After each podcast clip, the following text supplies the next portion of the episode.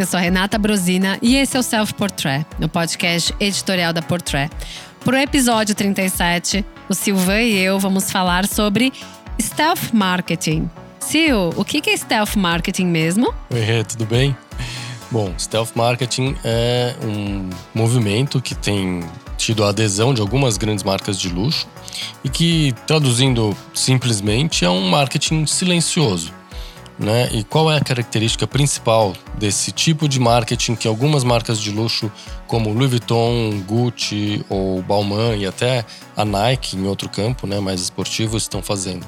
A principal característica é que ele é orgânico, né? É diferente do marketing massificado e agressivo que a gente está acostumado a receber todo santo dia, de todos os lados, nos dias atuais, né? Seja em revistas e anúncios, em outdoors ou na televisão, ou principalmente nas redes sociais. Como hoje em dia é impossível você navegar em qualquer rede social sem ser bombardeado por anúncios de todo tipo, em todos os formatos, seja em foto, em vídeo, o marketing silencioso ou stealth marketing, ele se caracteriza por criar um contato com o, o, consumidor, né, com o público que, essa, que a marca em questão quer atingir, sem necessariamente ter que apelar para os formatos tradicionais de anúncio. Então, a gente tem alguns casos que são interessantes, né? A gente estava vendo aqui antes de começar e vamos falar sobre eles e que ilustram bem essa, essa tática, né? Não é que as marcas estão abandonando o marketing massificado, não é isso. Vai continuar sendo bombardeado, sim, senhora. Mas tem uma outra vertente de marketing, né, que equilibra esse bombardeio, essa coisa mais tradicional da publicidade. E a gente tem bons exemplos espalhados, espalhados discretamente pelo mundo, né? Vamos falar de qual primeiro? Vamos começar pela Gucci, né, que pelo, pelo que a gente andou vendo por aí, eles abriram uma loja meio silenciosa, não divulgaram para ninguém deixaram os próprios locais descobrirem que essa tal loja existia no Brooklyn, né, Sil? É, eles abriram sem muito alarde, né? A loja que ficou ali sem ser anunciada, vamos dizer assim. Pro... Sem celebridade, Isso. sem influencer fazendo caras e bocas, sem ganhando cachês enormes e publicando nos seus Instagrams. Na verdade, foi aquela coisa: você vai ali, dá uma caminhada na quadra, descobre que tem uma loja da Gucci.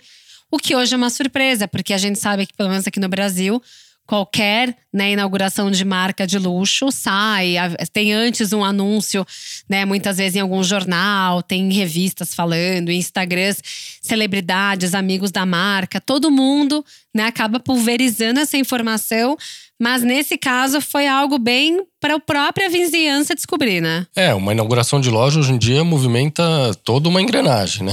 É tudo feito com bastante alarde, geralmente, né? Então é, é o que você falou: mil convidados, celebridades. Você abre o Instagram e sabe que está sendo inaugurada uma loja da Gucci em qualquer canto do mundo, porque haja influencer postando, né? Seja organicamente ou pago, mas muita gente postando sobre uma inauguração. Porque sempre tem uma ação, né, ligada a isso, alguma coisa diferente, ou uma flagship linda, um cenário, decoração, tudo isso acaba envolvendo né? A marca pensa em todos esses aspectos para conseguir gerar conteúdo na hora da inauguração, né?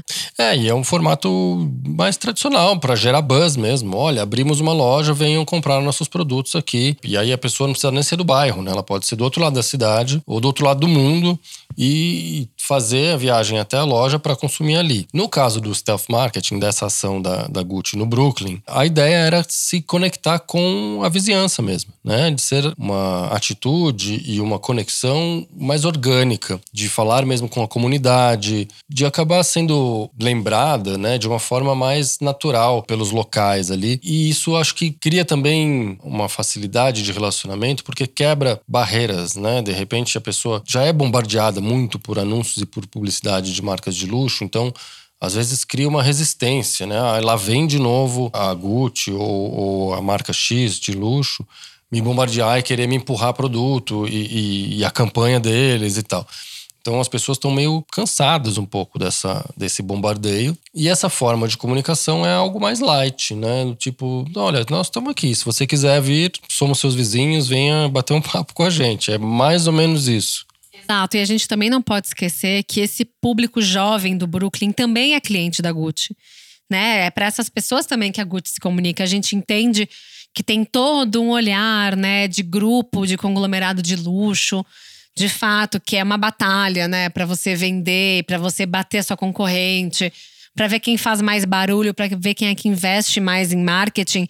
Mas também não dá para esquecer que esse público discreto também precisa da Gucci, também gosta da Gucci, também se identifica com a Gucci. E que às vezes esse marketing muito violento distancia uma pessoa que gosta da marca. Né? Então a gente viu isso acontecer na Gucci e também na Vuitton, né, Sil?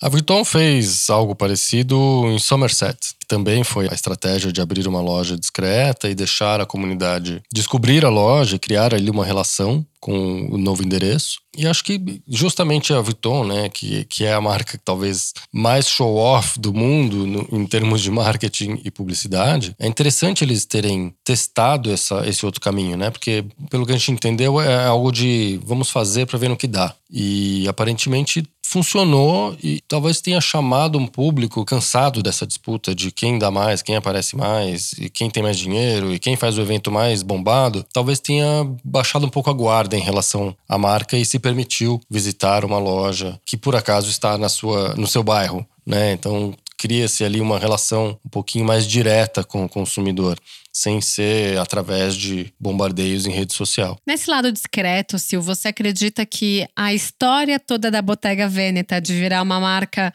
quase offline, né? A gente sabe que a Bottega tem né, todo o seu, o seu olhar digital para o jornal que eles criaram. Mas ao mesmo tempo, o próprio último desfile que eles fizeram, né, que eles demoraram certos meses para divulgar a coleção, é, a saída do Instagram. Você acha que isso aí caracteriza o stealth marketing também? Eu acho que de uma certa forma sim, porque é low key, né? É, é se, se, fazer discreto. É quase um anti-marketing. E você cria desejo, desperta curiosidade com essas ações. Você desperta mais curiosidade de uma pessoa descobrir uma loja no seu bairro sem ser bombardeado com a inauguração dessa loja. Ela vai ficar mais curiosa em conhecer essa loja do que se ela tivesse sido massificadamente bombardeada ali com a inauguração, com posts, com mil coisas. No caso da Bottega Veneta também, quer dizer, você cria um suspense, um mistério ali sobre a comunicação e o, o, o, universo da marca, né? Que eu acho que desperta mais desejo, é, cria uma certa forma de exclusividade. A, a Bottega Veneta não é, ela se diferencia porque ela não é uma marca de moda massificada, ela não tá nesse balaio de mega anunciantes, mas ela faz ações assim que, por exemplo, ela continua sendo um segredo bem guardado ali. Então, eu colocaria como uma forma de stealth marketing também. É, e também tem aquela coisa, né? Talvez esse case da Bottega seja, né, aquele efeito rebote positivo. Porque da mesma forma que eles saíram, a marca se retirou do Instagram, os consumidores, as influencers, as celebridades estão ali diariamente alimentando o Instagram com as peças da Bottega. Então, ao mesmo tempo, se você sente falta da marca, né, como instituição no Instagram, você pode ter certeza que se você for atrás das influenciadoras, desse público todo que é fashionista, que se identifica com a botega, as peças estarão lá sendo divulgadas com botega ou sem botega. Mas é interessante a gente entender também que existem vários perfis. Da mesma forma que a botega, ela tem esse olhar mais 360 graus de stealth marketing, a Vuitton e a Gucci, que coincidentemente são né, concorrentes diretas, elas estão dos dois lados, né? No marketing agressivo, no marketing discreto. Então é aquela dúvida, né? O que, que será que funciona mais no final das contas? O mais agressivo, mais discreto, a mistura dos dois? Eu acho que a, a Vuitton e a Gucci estão testando o equilíbrio para não perder público nem de um jeito nem de outro. Mas acho que é uma questão de perfil mesmo, como você disse, né? A, a, existe um luxo discreto, o consumidor da Bottega Veneta não é o mesmo consumidor da Vuitton. Ele procura outra coisa na hora de comprar luxo, né? São, são perfis diferentes, acho que funciona bem no caso de uma marca como a Bottega Veneta. Funcionaria, por exemplo, no caso de uma, de uma marca como a Hermès que também não é uma coisa de, super ostentação, de marketing, de te bombardear. Eles não fazem isso nas redes sociais, por exemplo. Então, eu colocaria aí no, no, nesse mesmo grupo e no outro grupo que são as marcas mais show-off, né? Tem, tem a Vuitton, tem, sei lá, a gente pode colocar a Saint Laurent também, que gosta também de um barulho. E são perfis de clientes diferentes, perfis de marcas diferentes. Algumas estão só de um lado, outras estão só de outro. E tem gente querendo ficar com um pezinho lá e outro cá para não perder consumidor de jeito nenhum, né? Se a gente sair um pouquinho do luxo, tem uma, uma estratégia que acho que é mais consistente ainda, que é a da Nike. A Nike já faz isso há, há bastante tempo, né? De, de dar um tempo nos formatos tradicionais para se conectar com comunidades, né? A Nike, ela parou de, de fazer mega anúncios em revista e em rede social, de, de fazer os formatos tradicionais, né, que as outras marcas estão fazendo, para investir em comunidades, seja em ações locais,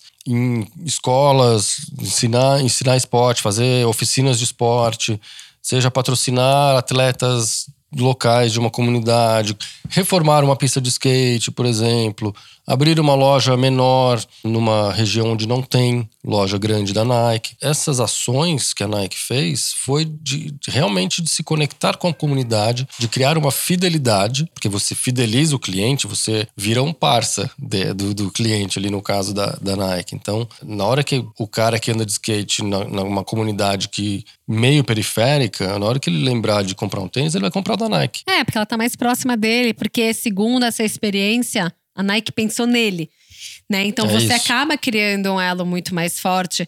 Né, com a marca, com o próprio consumidor. Mas é interessante a gente entender que existem vários formatos, né? Esse formato da conexão humana, teoricamente, de quando você atinge né, esse público. Então, por exemplo, até quando a gente fala sobre, você mencionou super bem Hermes, que é bem low profile, que é uma marca que mantém muito heritage, essa, essa história toda de você saber que a marca não está ligando para o marketing, ela está ligando pela relação também com que ela tem com o público, com. Eu, eu acredito que tem muito desse caminho que ainda tem que ser muito valorizado. E ao mesmo tempo, é uma marca que é 360 graus dentro desse caminho. E se a gente também lembrar do episódio 36, que a gente falou sobre os trunks, a gente comparou três marcas de luxo de perfis completamente diferentes, mas que seguiam o mesmo ramo. Então, assim, existem vários olhares. Existe também essa necessidade do consumidor se identificar com a marca mais ostentação ou menos ostentação. E a gente também vê que tem algumas marcas que procuram né, essa, esse formato de uma forma sem tanto contato com o consumidor. Então, no final das contas, não é abrir uma loja, não é, é, a própria situação da Nike de, de repente, inaugurar uma pista de skate, mas é muitas vezes não anunciando num veículo e promovendo de fato com o quê? Com que o veículo use né, as suas peças de uma forma que substitua, né, que faça uma espécie de formato. E a gente sabe que tem várias marcas de Balenciaga, Balmain, Vuitton, que elas têm um pouco desse controle de você ter que fazer o full look, né? Full, full. look meio que tenta substituir essa, esse anúncio no final das contas, né? Exatamente. O full look é uma estratégia também de, de marketing menos convencional, né? Porque ele não é um anúncio e ao mesmo tempo você pode ganhar uma página inteira ali com o look da, da, da tua marca vestido por uma, uma modelo e não necessariamente você está pagando é, você não necessariamente você está anunciando naquela revista, né? Então você ganhou uma página sem estar anunciando. É, a gente sabe que os full looks muitas vezes estão atrelados e associados ao grau de investimento que você faz na revista e se você é parceiro do, do veículo ou não. Isso às vezes influi, claro, mas não necessariamente. Então tem marcas que têm essa política do full look, justamente porque não gostam de anunciar no formato tradicional, né? Não vão pôr lá uma página dupla no início da revista, mas fazem questão de que se fotografar minha roupa vai ter que ser full look. Só para contextualizar, né, o full look é quando a modelo no editorial está usando só o crédito de uma marca. Então, é a jaqueta, o vestido, a meia calça, o sapato, a bolsa, a tiara, o óculos, tudo da mesma marca e que muitas vezes é isso. Ou pode ser também, não só para um lado mais de, de anúncio, né? Meio que silencioso, porque você, de uma certa forma, está promovendo só uma marca, e a gente sabe o quanto que a gente pode explorar de marcas em um look de modelo, mas ao mesmo tempo, existe também o guideline que envolve a direção criativa, né? O que o designer pensou na hora de criar esse look tudo bem que a gente entende que existe esse lado criativo e que muitas vezes a marca ela quer manter intacto o que, vamos supor, Nicolas Gisquer pensou num look mais romântico, mas se você tira aquela saia e coloca uma calça de couro, às vezes perde um pouco, né, aquela estética. Então, ao mesmo tempo existe isso, né? Só que é um benefício muito bom quando você não coloca a Louis Vuitton misturada com Gucci ou com Celine ou com qualquer outra marca. Então, você acaba preservando a imagem que poderia estar muito bem numa campanha e que já esteve em um desfile, né? Exato. Geralmente os full looks que saem em editoriais são determinados pelas marcas e geralmente são desfilados, né? São looks de desfile que criam uma imagem daquela coleção que foi pensada pelo designer, pelo diretor criativo e que é a imagem que a marca quer trabalhar para o mercado, né? Que geralmente são os looks e a imagem que vão em campanhas, né? Que a campanha geralmente tem um look chave ali que explica um pouco o conceito da, da coleção. Esses mesmos looks que vão para a campanha geralmente são os que são destinados a fotos em full look nos editoriais de moda. Então é, é win-win, né? De uma certa forma aí para a marca. É, mesmo que você tenha um anúncio na, na revista, você ganha um full look ali com o teu look de, de desfile e da, da estação. Ou se você não tiver um anúncio, você ganhou um full look, né? Com a tua roupa ali da, da coleção dos pés à cabeça. Então é uma alternativa também que algumas marcas estão adotando já há algum tempo, não é tão novo isso, e que pode ser chamado de marketing silencioso de alguma forma, né? É, e a gente viu que com o tempo várias marcas que nem pensavam nessa estratégia acabaram exigindo isso. Então, vamos supor, você vai fazer uma capa da Burberry, você só pode usar tudo Burberry. Então, assim, no final das contas, é, hoje são raras as marcas que te permitem misturar com outras marcas.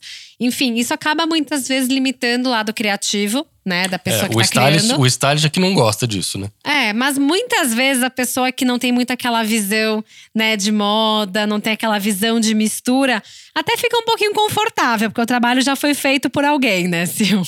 É, tem, tem os dois lados. Tem gente que não gosta muito de complicar a vida e agradece, e tem outros que gostariam de mostrar mais coisa, mais trabalho ali e não podem e não, não conseguem. Mas, enfim, faz parte do jogo. Agora, é, é, uma, é interessante, né? Porque entra aí nessa, nesse rol de estratégias diferentes de, de marketing que algumas marcas estão adotando. É interessante notar que cada uma adota de um jeito, né? Essas estratégias. Alguns testam, outros querem só isso, outros querem só o contrário. É bacana ver como isso reflete muito a identidade de cada marca. É, agora uma pergunta, Sil. É, tem algumas marcas que elas gostam de meio que ocupar espaços urbanos, né? A gente sabe que volta e meia Gucci gosta de fazer seus murais decorados e recentemente a Prada inaugurou, né, uma decoração na Via Spallanzani lá em Milão com aquela estampa que apareceu no desfile né, de, na temporada masculina, principalmente também, depois acabou se repetindo na feminina. É, isso também se enquadra por exemplo, ou você acredita que isso aí não seria o staff marketing? É também, mas ele, ele tem mais cara de, de ação publicitária mesmo, né? Porque se fosse só a estampa, de repente um loginho da Prada discreto, escondido, talvez se encaixasse mais como stealth marketing, mas no caso ali tá escrito Feels Like Prada gigante, né? Para ficar bem nítido que é uma ação da Prada.